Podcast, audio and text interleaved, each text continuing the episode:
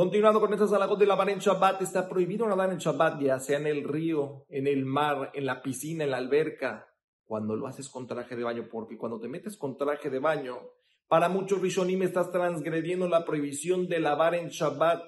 aunque te cuides de no exprimirlo y aunque te cuides de meterte con una ropa que esté totalmente limpia, estarías transgrediendo la prohibición de lavar en Shabbat. Y aunque poskim que dicen que si la ropa está totalmente limpia no transgrederías ninguna prohibición de lavar en Shabbat, reconocen que el meterte a nadar en Shabbat estarías transgrediendo una prohibición de Rabbanán de a lo mejor llegar a exprimir tu ropa. O sea que no puedes meterte porque vas a llegar, puedes llegar a exprimir la ropa. Y solamente lo permitirían si fuera para llegar a hacer alguna mitzvah. Lidbar mitzvah lo permitirían, pero si no es para hacer una mitzvah, prohibirían meterte con esa ropa en Shabbat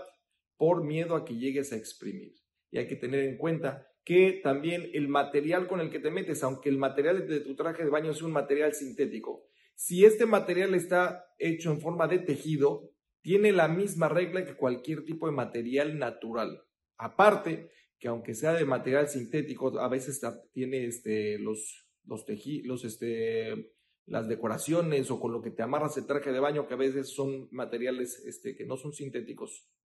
y como dijimos, aunque sean sintéticos, si están de manera de tejido es como si fuera que no es sintético, entonces no se debe de meter el traje de baño a nadar en Shabbat. Aparte hay otra cosa, nos dicen los hajamim que no es cabot Shabbat meterte a nadar en Shabbat.